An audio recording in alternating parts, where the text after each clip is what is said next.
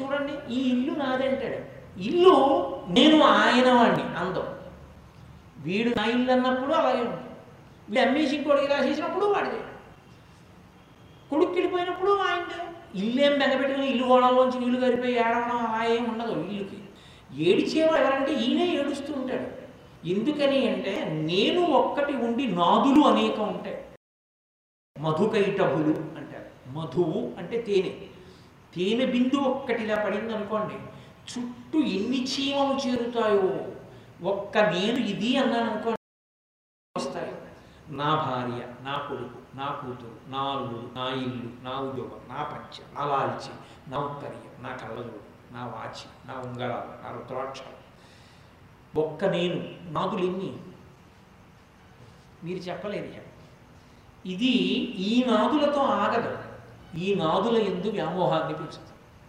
ఇది కర్తవ్యాన్ని పాడు చేసింది నీ స్వరూపాన్ని పాడు చేసేస్తోంది అది ఏం చేస్తుందంటే నేను నువ్వు నావాడివి అంటే నేను నీవాడను అని వాడు ఏడ్చాడు అనుకోండి నీకు అక్కర్లేని పని నీకు దుఃఖకారమైన పని వాడికి వాడికి ఇష్టమైంది వాడు చేసుకుంటున్నాడు నువ్వు ఏడుస్తున్నా అంటే వాడు నీ గురించి ఆలోచించాడు అని ఉందా నువ్వెందుకు పాడు చేసుకుంటావు నీ స్వరూపాన్ని? నువ్వెందుకు పాడు చేసుకుంటున్నావు నీ ఉపాసనని? నీ కర్తవ్యం నువ్వు చేసేసావా? ఈ భావన కలిగితే పాశాన్ని తప్పుకున్నాడు. పాశం తప్పితే పశుత్వం పోయిందని గుర్తు. పశుపతిలో కలిశాడు ఎన్ని కోరికలు పెరుగుతున్నాయో అన్ని నాదులు అన్ని పాశం ఇప్పుడు కోరిక తీరలేదనుకోండి నువ్వు అనుకున్నట్టుగా ఎవరి వలనో ఒకరి వలన జరగలేదని వెతుకుతుంది మనసు దానికి లక్షణం. అందుకే ఈ వేలు ఇలా ముందుకు వస్తుంది పూజలో ఈ వేలు ఎందుకు వాడారంటే కోపం నిలబడడానికి ప్రదేశాన్ని వెతుకుతుంది ఈ వేలు. ఇది ముందుకొచ్చి ఈయన వల్లేనన్నట్టు ఈయన వల్లనే అంటే నువ్వు అనగానే లోపల నుంచి కోపం పైకి వస్తుంది ఎక్కడి నుంచో రాదు. ఇక్కడే ఉండి పైకి ఉత్పన్నమవుతుంది. కామక్రోధక్షలోభశ్చరీహే తిష్టంతి తస్కరా జ్ఞానరత్నాపహారాయ తసా జాగ్రత్త జాగ్రత్త. పరిశీలించుకుని నీ తప్పుకి నువ్వు క్షమాపణ చెప్పేసుకో. అది లోపల నుంచి పైకి లేస్తుంది. లేచి కానికి పక్కనే ఉండేటటువంటి చెల్లెలు క్రోధం. కామం తీరిందనుకోండి నాది బా నా కోరిక తీరిపోయిందంటే. అప్పుడు శక్తి క్షయమైపోయింది. పైగా ఇవన్నీ ఎటువంటివో తెలుసా అండి? శాశ్వత దుఃఖములకు కారణములైపోతాయి. వేదాంతం చాలా చిత్రంగా మాట్లాడుతుంది. వేదాంతంలో ఒక గొప్ప ఉపమానం ఉంది. సూర్యబింబం ఉదయిస్తుంటుంది. ఈ వేప చెట్టు అడ్డొచ్చింది అనుకోండి నేను ఇటు నించున్నప్పుడు బాలబింబం కనపడితే బాగుంది ఈ వేప చెట్టు అడ్డొస్తోందని నేను అలా చూస్తున్నాను. ఈ వేప కొమ్మలు గాలికి కదిలి ఇలా వేప కొమ్మ కదిలినప్పుడు బా నాకు బాలసూర్యుడు కనపడ్డాడు. అబ్బా వేప కొమ్మ కదలబట్టే కనపడ్డాడు అనుకున్నాను. మళ్ళీ వేప కొమ్మ ఇలా అడ్డొచ్చింది మళ్ళీ కనపడ్డాడు. ఏ వేప కొమ్మ సూర్యబింబ దర్శనానికి సానమై సుఖాన్ని ఇచ్చిందో ఆ వేప కొమ్మే మళ్ళీ అడ్డొచ్చి దుఃఖానికి కారణం. నువ్వు కాలమునందు వచ్చిన ఏ వస్తువుని పట్టుకుంటున్నావో వాళ్ళు ప్రీతికారకమై సుఖకారకమై అదే నీకు అప్రీతికారకమై దుఃఖకారకం అవుతుంది వేపకొమ్మల ఎందుకనంటే నీకు ప్రీతి ఎక్కడుందో అప్రీతి ఎక్కడి నుంచే రావాలి. సుఖం ఎక్కడుందో దుఃఖం అక్కడే పుట్టాలి. నీ ప్రతికూలమైతేనే దుఃఖం. నీకు పట్టంది ప్రతికూలమైతే నీకు దుఃఖం ఎలా వస్తుందని చెప్పండి. నాకు అలా ఏమీ తెలియదు ఎవరి గురించో. ఎవరి గురించో నాకు తెలియదు. ఏమంటే బొంబాయిలో కుటుంబరావు గారు ఆయన్ని పాము కరిచిందండి అన్నాను అయ్యో అయ్యో అయ్యో. అంటానా నేను?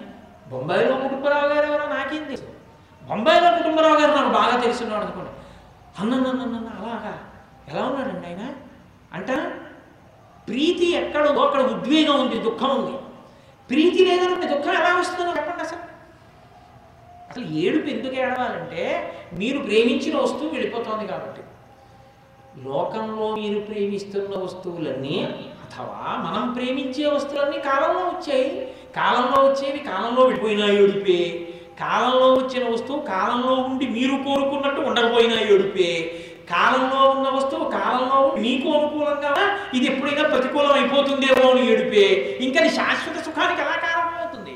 కాబట్టి అది ఆనందకారకము కాదు. ఆనందకారకము ఆత్మ ఒక్కటే. అదొక్కటే అనుభవం నందు ఆనందాన్ని మిగిలిస్తుంది. అందుకే అది అభివ్యక్తం అది వాక్కు చేత అభివ్యక్తం అవదు అందుకే రామకృష్ణ పరమహంస ఒక మాట అన్నారు. లోకంలో ఇంగిలి కానిది ఏది అని అడిగారు పరమహంసని అడిగితే ఆయన అన్నారు ఆత్మ ఒక్కటే. ఎందుకని? మిగిలినవి ఏవైనా నోటితో చెప్తాం. కాబట్టి నోట్లోంచి బయటకు వచ్చింది కాబట్టి ఇంగిలి అయిపోయింది. ఆత్మ అనుభవంలోకి వస్తే నోటితో చెప్పగలిగిన మనగాడు డేడిగా నోటితో చెప్పలేరు. నోటితో ఆత్మానుభవం పైకి చెప్పలేరు అనుభవించి ఊరుకోవాలి కాబట్టి ఆత్మ ఇంగిలి పడదు అన్నది. ఇంగిలి కాని వస్తువు అదొక్కటే ఇంగిలి పడలేదు కాబట్టి అదే ఆనంద కారకం మీలో మీరు రమించిపోతుంటారు ఆ అనుభవం. అదిగో ఆ స్థితిని పొందడానికి అడ్డుగా ఉన్నది సంసారము. సంసారము అంటే బాహ్యంలో ఉన్నదని కాదు నా ఉద్దేశం భార్యాబిడ్డను వదిలేయమని కాదు నా ఉద్దేశం శాస్త్రం అనేటటువంటి కత్తిని చేతపట్టిన వాడికి సంసారం అడ్డు కాదు. పరమహంస మాటలోనే చెప్పాలి అంటే తనస పండు ఒలిచి తొనలు తీసేవాడికి తొనలు ఎలా తీయాలో తెలియాలి. తెలియకుండా పనస తీశాడనుకోండి వాడు ఒక్క తొనలు లేడు వాడు చేతికి అంటుకుపోతుంది పాలు. నూనె రాసుకుని పనస తీశాడనుకోండి పండులో ఉన్న తొనలన్నీ తీసినా ఒక్క పిసరు పాలు వాడికి అంటుకో ఎందుకని? నూనె ఉంది చేతిలో. నూనె చేతిలో ఉన్నవాడు పనస ఒలిచినట్టు శాస్త్రమనందు ప్రవేశమున్నవాడు సంసారమనందున్న తరిస్తాడు కానీ సంసారములకు అంటుకుపోడు. ఇది నీకు రావాలి అంటే ఆయన పాదములు పట్టుకుంటే మహస్తాత్ అని పిలవడానికి కారణం అది శివకవి. ఆయన ఒక గడ్డి పరకకి ప్రీతి చెంది ఆయనతో నీకున్న అనుబంధాన్ని నువ్వు కీర్తిస్తే నువ్వు నన్ను ఒడ్డుకు చేర్చగలవు అని నువ్వు నమ్మి నమస్కరిస్తే ఆయన ఏం చేస్తాడంటే మహానుభావుడు ఈ చేతిలో ఉన్న పాశాన్ని మీదకి విసురుతాడు. ఇప్పుడు ఆశాపాశములు తొలగి భక్తి పాశము కొడుతుంది ఇప్పుడు ఆ తాడు కట్టి లాగుతాడు దగ్గరికి. ఇలా లాగితే ఏమవుతుంది? ఎవడి చేతిలో తాడుందో వాడి పాదాల దగ్గరికి పెడతాయి కదండి? ఇప్పటి వరకు ఏ పాశాలు పడ్డాయి? సంసారం అనేటటువంటి పాశం పడింది. ఇప్పుడే పాశం పడింది అతి పాశం పడింది. ఇప్పుడు సంసారం లేడా? ఉన్నాడు. ఇప్పుడు ఏమంటాడో తెలుసా? ఈశ్వరానుగ్రహం అండి ఓ ఈశ్వరానుగ్రహం అండి ఈ భార్య ఈశ్వరానుగ్రహం ఈ ఈశ్వరానుగ్రహం నాలుగు విషయాలు చెప్పడం నాలుగు విషయాలు వినడం. పరమేశ్వరానుగ్రహం. ఏదైనా పరమేశ్వరానుగ్రహం. ఆఖరికి నీవు కోరుకోనిది జరిగింది. పరమేశ్వరానుగ్రహం వైరాగ్య సుఖం వచ్చింది. ఇది పండడానికి కావలసిన రీతిలో అన్నీ పరమేశ్వరుణ్ణి ముందు పెట్టుకోవడం. ఇప్పుడు ఏమవుతుందంటే కోరిక తీరడం ఒకటే కాదు తీరకపోయినా ఈశ్వరుడే. నేను సేవని నిత్యోత్సవం బబ్బ నిత్యోత్సవం బబ్బని జనమాతృండరని సంసార మోహంబు పైకొనని జ్ఞానము గల్గని గ్రహగతులు కుందింపని మేలు వచ్చిన రాణి అవి నాకు భూషణములే శ్రీకాళహస్తీశ్వర. లోకుల్లంగని మెచ్చని ఎలుగని లోన నిందించని చీకాకుంబడని జేలొగ్గని మూకీ భావమునం తిట్టని త్రోయని నీ కారుణ్యము కలిగి ఉండినను అంతే చాలునో శంకర. ఇప్పుడు ఇంకా ఆయన్ని కలిపే కారణాలు ఏమున్నాయి ఆయన ఏడవడానికి కారణం ఏముంది? ఏమీ లేదు. ఈ స్థితికి చేరిపోయిన వాడుంటాడే ఇది అంటుంది కుంతి. యాదవులందు పాండు సుతులందు నాకు మోహవిచ్ఛేము చేయుమయ్యా. ఘనసింధువు చేరిడి గంగభంగి నీపాద సరోజ చింతనముపై అనిశము మదీయ వృత్తి అత్యాదర వృత్తితో గదియగనట్లు చేయగదయ్య ఈశ్వరా నా కొడుకులు నా కొడుకులు ఈ యాదవులు నా మేనల్లుళ్ళని వ్యామోహం పెంచుకున్నాను ఇంత పెంచుకుని ఇంత కష్టపడి ఈ కొడుకుల్ని పెంచితే చిట్ట చివర ధర్మోదకాన్ని ఇస్తుంటే కురుక్షేత్ర యుద్ధం అంతా అయిపోయిన తర్వాత ఓ పక్క ధృతరాష్ట్రుడు కూర్చున్నాడు. కూర్చున్నాడు. చచ్చిపోయిన వాళ్ళ పేరు చెప్తుంటే ఈయన నువ్వులు నీళ్ళు వదులుతున్నాడు లేకపోతే ఈయన నువ్వులు నీళ్ళు వదులుతున్నాడు. కర్ణుడి పేరు చెప్పారు. నా వాడు కాడన్నాడు ధృతరాష్ట్రుడు. నా వాడు కాడన్నాడు ధర్మరాజు. తన కొడుకులు బతకాలని కర్ణుణ్ణి వరమడిగిన ఆ కుంతి ఉండలేక పైకొచ్చి అయ్యో వాడు నా పెద్ద కొడుకు రా ధర్మరాజా నీళ్ళు విడిపెడరా అని. ఆయన అన్నాడు ఎంత తప్పు చేశావమ్మా? ఇది తెలిస్తే కర్ణుణ్ణి సింహాసనం మీద కూర్చోబెట్టేదాం అన్నని తప్పించావు. నీ దాపరికంతో. ఆడదాని నోట నువ్వు గింజనానినంతసేపు నిజము దాగకుండుగాక ఇంత కష్టపడిన ఆఖరికి కొడుకు వల్ల ఏముంది అప్పుడు కృష్ణుడితో అంది యాదవులందు పాండుసుతులందు నాకు మోహచ్ఛేదము చేయుమయ్యా. ఈ మోహం కదా పాడి చేసేస్తుంది ఏమి నేను చే- పావుకుంటున్నది ఇది నీ అందుంటే ఎంత తరించిపోతాం బంధువు చేరిటి గంగ భంగి నివాగత రోజ చింతనముపై అనిశమదీయ వృత్తి అత్యాదర వృత్తితో గదియగనట్లు చేయగదయ్య ఈశ్వర. ఎప్పుడూ నీ పాదముల మీద మనసుండేటట్టు చేయి కృష్ణ. భక్తి ఈశ్వరుణ్ణి ప్రార్థించి పొందాలి. నిన్న మీతో నేను మనవి చేశాను ఊహపెట్టుకున్న మొదటి భక్తి రాదు ఎంతో సాధన చేసి పెద్దల దగ్గర వినగా వినగా వినగా భగవంతుడితో ఉన్న అనుబంధాన్ని తెలుసుకుంటే భక్తి ఉత్పన్నమవుతుంది. కాబట్టి అటువంటి భక్తి పాశములు వేశాడు ఆయన. ఇప్పుడు నీకేమిటి కష్టం? నీకు ఏదైనా సరే సుఖముకు కారణం అవుతుంది ఇప్పుడు దుఃఖం అన్న మాట లేదు. అన్నింటికీ సంతోషమే అన్నిటికీ ఎంత ఆనందం అంటే కలిగిన నాడు ఆనందం లేనినాడు ఆనందం. అన్నిటా పరాత్పరుడు ఆయనకి ఆయనకి చెందినవాడను అంతే. ఆయన నన్ను చూసుకుంటున్నాడు చాలు కాబట్టి ఆ స్థితిని పొందగలిగితే ఇప్పుడు ఆయన చేతి పాశము నీ జన్మ తరించడానికి కారణమైంది. అంకుశం అంకుశము అన్న మనం దేనికి వాడతాం ఒక్క ఏనుక్కి. కర్ర పట్టుకున్నాడు అని అనుకోండి కుక్కని కొట్టచ్చు మేకని కొట్టచ్చు గొర్రెని కొట్టచ్చు గాడిదని కొట్టచ్చు గుర్రాన్ని కొట్టచ్చు. అంకుశాన్ని పట్టుకుంటే ఒక్క ఏనుగులో మాత్రమే వాడతారు. ఏనుగు అన్నప్పుడు మీరు ఒకటి ఆలోచించండి చాలా పెద్ద ఈరుము కలది అని గుర్తు. ఇంగ్లీష్లో ఎలిఫెంటైన్ సైజ్ అంటారు చాలా పెద్దది అని. కోపం కన్నా పెద్దది ఏముందండి? కోపం వచ్చిన వాడు ఏదైనా చేస్తాడు యుక్తాయుక్త విచక్షణ లేక. శ్రీరామాయణంలో వాల్మీకి మహర్షి అంటారు క్రుద్ధ పాపం న కుర్యాత్క క్రుద్ధో హన్యాద్గురునపి క్రుద్ధ పురుషవాచ నవం సాధు నదీక్షిపేత్ క్రోధములకు వశమైనటువంటి వాడు గురువుని కూడా చంపేస్తాడు. కాబట్టి అంత పెద్ద కోపం అన్నిటికీ నా నాకు చాలా కోపం అండి అనేవాడు అటువంటి వాడు చిచ్చి నాకు ఈ కోపం ఏమిటని సిగ్గుపడుతున్నాడు. కోపం మీద కోపం ప్రారంభమైంది. తన కోపం తనని బాధిస్తుంది ఇతరుల్ని బాధించదు. బాగా జ్ఞాపకం పెట్టుకోవాలి. మీ కోపాన్ని నేను స్వీకరించలేదు అనుకోండి నన్ను బాధించదు. మీరు నా దగ్గరికి వచ్చి నువ్వు అటువంటి వాడు ఇటువంటి వాడు నువ్వు పనికి మాలిన వాడి మీద నన్ను తిట్టించారు అనుకోండి. సర్వం శ్రీ ఉమామహేశ్వర బ్రహ్మార్పణ అని నేను అన్నాను అనుకోండి. ఇప్పుడు మీ కోపం ఎక్కువైపోతుంది. ఇలా ఇన్ని తిడితే ఉమామహేశ్వర బ్రహ్మార్పణమస్తుంటాడేంట్రే అసలు మనుషులు చరణలేదు బాధపడ్డు తిరగబడి ఎర్రబడదు మొహం. అదేంటి అంత సంతోషంగా వెళ్ళిపోతే సర్వం సింహామహేశ్వర బ్రహ్మార్పణమిస్తంటాడేంటి అని మీకు పెరుగుతుంది కోపం. ఎవడికి కోపం వచ్చిందో అది వాడినే బాధ పెడుతుంది. అంకుశం తల మీద పొడిస్తే అంత ఏనుగు గిజగిజ గిజలాడిపోతుంది తన కోపమే తన శత్రువు. క్రోధ క్రోధకృత్కర్త. ఆ క్రోధము ఎవడికి వచ్చిందో వాడిని బాధ పెడుతుంది. కాబట్టి ఆ క్రోధము శత్రువుని తెలుసుకున్నవాడి కోపం మీద కోపం రావాలి. ఏమిటంటే తిక్కుమాల కోపం నాకు. అని ఆ కోపం మీద కోపం వచ్చింది అనుకోండి ఇప్పుడు అది ఉత్తమమైన కోపం అని గుర్తు. మీరు సంస్కరింపబడుతున్నారని గుర్తు. ఇది ఆయన చేతి అంకుశం. మీ క్రోధాన్ని వశంలోకి తెస్తాడు. అంటే మీ కోరిక తీరనప్పుడల్లా మీ ఆశాపాశము చెదిరినప్పుడల్లా చూపుడు వేలు తిరిగి ఎవరి మీదో నిలబడదు. మీరు వాళ్ళని వాక్యుల్ని చేయరు. ఎందుకనంటే అది లోకమునందు సహజము. ఇలా జరుగుతుంటాయి నా అనుబంధము ఈశ్వరుడితో అని మీరు ప్రసన్నులై ఉంటారు. ఈ వేలు వంగిపోయిందని గుర్తు. జీవుడు బ్రహ్మముతో కలిసిపోయి మూడు వేళ్ళు వేరైపోతాయి అప్పుడు. ఇది చిన్ముద్రగా మారిపోతుంది కాబట్టి ఆ స్థితికి వెళ్ళడము అంటే ఆయన చేతి అంకుశము యొక్క అనుగ్రహమును పొందాడు అని గుర్తు.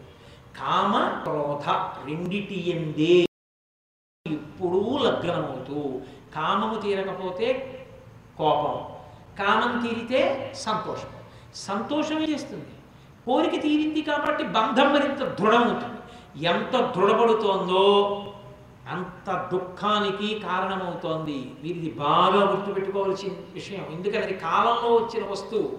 అది మీ నుంచి దూరం కావచ్చు. మిమ్మల్ని విడిచిపెట్టచ్చు. మీకు వ్యతిరేకంగా పనిచేయచ్చు. అథవా మీకు దాంతో ఉన్న అనుబంధము ఏ అనుబంధము కన్నా గొప్పదని అనుకున్న మీకన్నా అది ఇంకొక గొప్ప అనుబంధానికి దగ్గరే మిమ్మల్ని దూరం చేయొచ్చు. అప్పుడు వెళ్ళిపోని అల్లర్లన్నీ వస్తాయి. అందుకే పట్టు విడుపు అని శాస్త్రంలో ఒక మాట ఒక దాని చేత పట్టబడితే ఇంకొక దాన్ని విడిచిపెడుతూ వెళ్ళిపోతుంటాడు అది పట్టుకి లొంగిపోయి విడుపు రాకపోయినా దొరికిపోతాడు. విడుపుకి అలవాటు పడి పట్టుకోవడం చేత కాకపోయినా దొరికిపోతాడు. ఒకసారి పట్టుబడితే ఇంకొక దాంట్లోంచి విడిపోవాలి. అందుకే ఆశ్రమ వ్యవస్థ వస్తుంది. వర్ణాశ్రమములు అంటారు. బ్రహ్మచారిగా ఉన్నప్పుడు పట్టు. ఇప్పుడు ఒక వయస్సు వచ్చింది కామము పటవరించింది దాన్ని ధర్మంతో ముడియాలి అందుకని ధర్మపత్నిని తీసుకొచ్చారు ఇప్పుడు. ధర్మపత్నితో కామం తప్పు కాదు. కొడుకు అన్న అర్థం వస్తుంది అప్పుడు. కాబట్టి ఇప్పుడు గృహస్థాశ్రమం అన్న కట్టు వేశారు. ఆ కట్టు వేసినప్పుడు బ్రహ్మచర్యం అన్న కట్టు జారిపోతుంది. పత్తి తీసుకొచ్చి నేను తాడుతో కట్టాననుకోండి బాగా కట్టినట్టు ఉంటుంది. ఇనప బీడింగ్ చేశాననుకోండి మిషన్ బాగా నొక్కినప్పుడు ఈ కట్టు వదిలేస్తుంది తాటి కట్టు. ఈ కట్ బ్రహ్మచర్యం కట్టు వదిలి గృహస్థాశ్రమం కట్టేసుకోవాలి. అందులో ఉండిపోవడం కాదు. అందులో ఉద్ధాన పతనాలన్నీ చూసి చూసి ద్వంద్వాలన్నీ చూసి చూసి వైరాగ్య సుఖాన్ని పొంది ఈ కట్టు వదిలి వైరాగ్య సుఖం అన్న కట్టు వేసుకుని వానప్రస్థంలోకి వెళ్ళాలి. తర్వాత అన్ని కట్లు విడిచిపెట్టేసి తాను సన్యాసాశ్రమంలో ప్రవేశించి తరించమని శాస్త్రం. అథవా ఈశ్వరుడు ఎందు నిలబడి వానప్రస్థం తర్వాత వానప్రస్థం అంటే మానసికంగా అనుష్ఠించవలసింది అనుకోండి. ఏదో ఇంట్లో వెళ్ళిపోమని నేను ప్రతిపాదన చేయట్లేదు. ఆ స్థితిని పొందగలిగితే ఇప్పుడు నువ్వు ఆయన రెండు ఆయుధముల యొక్క అనుగ్రహమును పొందావని గుర్తు. ఇది మహస్తాత్ ఇది ఆయన ఏ మహత్వమై ఉన్నాడో ఆ మహత్వం నందు నిన్ను కలుపుకుంటాడు. అది తీసుకే అది తీసేసి అది పక్కన పెట్టేసి ఆయన వేదం ఎలా వచ్చాడు ఏది పట్టుకున్నాడు ఎందుకు పట్టుకున్నాడో ఒక పక్క చెప్తుంటే నీ కోర్కెలకి అనుగుణంగా వినాయక స్వరూపాన్ని మార్చి పెట్టవచ్చా? అది ఎంత దోషభూష్టమైంది అప్పుడు. నీ కోరికకు అనుగుణంగా ఆయన నించున్నాడా అదే నువ్వు చెప్పవలసింది విఘ్నేశ్వర తత్వం గురించి. అదే నువ్వు నీ కోరికను ఆయనకి ప్రతిపాదన చేసేటటువంటి విధానం. అదే నువ్వు ప్రార్థించే విధానం. గణపతి నవరాత్రులు అనేటప్పటికి ఇవాళ సమాజంలో వచ్చిన పెద్ద భ్రష్టు పట్టిన వ్యవస్థ ఏమిటి అంటే ఎవడికి ఇష్టం వచ్చిన వినాయకుడిని వాడు ఒకడు మోటార్ సైకిల్ ఎక్కిన వినాయకుడు ఒకడు కారెక్కిన వినాయకుడు ఒకడు ఎయిడ్స్కి వ్యతిరేక ప్రచారం చేసే వినాయకుడు ఒకడు ఏదో వ్యాధికి వ్యతిరేకంగా ఇంజక్షన్లు చేసే వినాయకుడు. ఏ అర్థం ఉందా? ఆయన కర్మ కాలిపోయిందా? ఇలాంటి తప్పుడు పనులు చేస్తే ఈశ్వరాగ్రహమునకు గురి అయి నీ సమస్య మరింత జటిలమవుతుంది. ఏది ఎలా చెయ్యాలో అలా చేయడానికి శాస్త్రం ఉంది తప్ప నీ ఇష్టం వచ్చినట్టు చేయడానికి శాస్త్రం లేదు. తస్మాత్ శాస్త్రం ప్రమాణంతే కార్యాకార్యం వ్యవస్థితం. కాబట్టి అందుకని ఆయన ఎప్పుడు పట్టుకున్నా అంకుశము పాశము పట్టుకుని ఉంటాడు. అది ఆయన తత్వంలో ఉన్నటువంటి గొప్పతనం. ఇదే ఇవ్వగలిగిన వాడు నీ కూతురు పెళ్ళి చేయడం నీ కొడుకు ఉద్యోగం ఇప్పించడం పెద్ద గొప్ప విషయం అనుకుంటున్నావు? ఆయన కాళ్ళు గట్టిగా పట్టుకుంటే ఏదైనా కామకోటి కామముల హద్దు ఏదైనా ఇస్తాడు. అటువంటి వాడు. కాబట్టి అటువంటి మహానుభావుడైనటువంటి గణపతి ఆయనకి మాతామహ మహాశైలం. మాతామహుడు మహాపర్వతం. ఒకసారి శ్లోకంలో వెనక్కి రండి మళ్ళీ. ఎక్కడున్నామో అసలు మూలం ప్రారంభం చేసినప్పుడు అక్కడికి వెనక్కి రండి. మాతామహ మహాశైలం మహస్తాత్ అపితామహం. మహానుభావాను నువ్వు మహత్స్వరూపమై అపితామహం. నువ్వు తాత వాడివై అంటే తండ్రి వైపు తాత వాడివై ఉన్నావు. కారణం జగతాం వందే.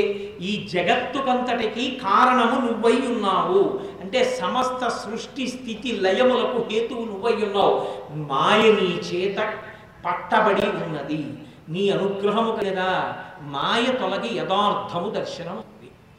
యథార్థ దర్శనం అంటే ఏమిటో తెలుసా అండి? యథార్థం ఎక్కడో దాక్కోదు మాయ చేత కప్పబడుతుంది. మాయ చేత కప్పబడినంతసేపు యథార్థ దర్శనం అవదు మాయ అంటే ఏమిటో అనుకోకండి. నామరూపములు మాయ. ఇప్పుడు ఉదాహరణ పెడతారు.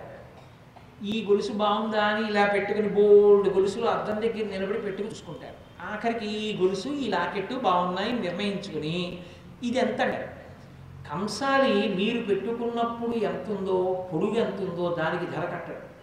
గాలి కూడా లోపలికి వెళ్ళడానికి వీలు లేని సున్నిత పుత్రాసులో వేసి అది ఎంత ఉందో దానికి విలువ కడతాడంటే గొలుసు పొడుగు కాదు ఆయన కట్టేది. గొలుసులో ఉన్న బంగారాన్ని కడుతున్నాడు. కంసాలి బంగారాన్ని చూస్తున్నాడు. మనం గొలుసుని తయారీని చూస్తున్నాం. మనం నామరూపాలు చూసాం. ఆయన బంగారాన్ని చూస్తున్నాడు. బంగారము యథార్థం. గొలుసుగా లేకపోయినా బంగారం ఉంటుంది. బంగారము లేకుండా గొలుసు సత్యవస్తువైన ఈశ్వరుడు లేకుండా నామరూపాలు లేవు. నామరూపాలు లేకపోయినా ఈశ్వరుడు ఉంటాడు. గొలుసుగా కంకణముగా కేయూరముగా భుజకీర్తిగా లేకపోతే నాసాభరణముగా లేకపోయినా బంగారముగా ఉంటుంది బంగారము బంగారమే. యథార్థములకు ఆభరణముల ఎందున్నది బంగారమే.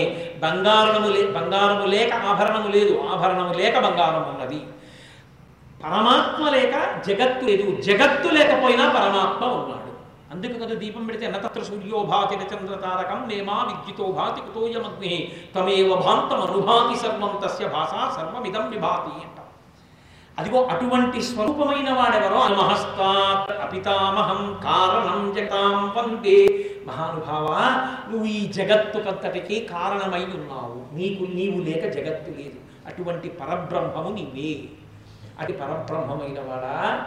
ఓ విఘ్నేశ్వర నీకు నేను నమస్కరిస్తున్నాను.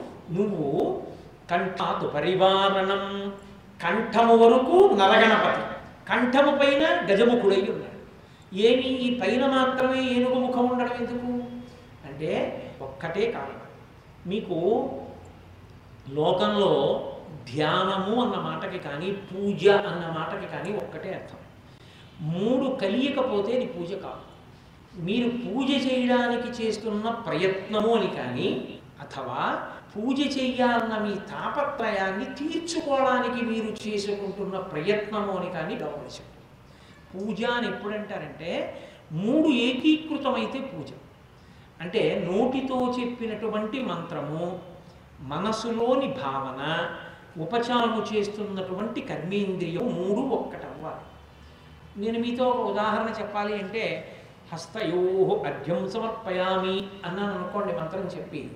ఇప్పుడు ఈశ్వర మీకు నేను అర్ఘ్యం ఇస్తున్నాను అర్ఘ్యం ఎలా పుచ్చుకుంటాడు ఆయన? చేత్తో పుచ్చుకోవాలి. ఇప్పుడు మీరు చేతి మీద పోసి విగ్రహాన్నంతటినీ తడిపేసి విగ్రహం అన్న భావనతో ఉంటే ఎలా వేస్తామండి అంటే మీరు పూజ చేయలేదు. హస్తయో అర్ఘ్యం సమర్పయామి అని నేను స్వర్ణ కంకణములో ఉన్నటువంటి పరమేశ్వరుడి యొక్క చెయ్యి ఇలా చాపితే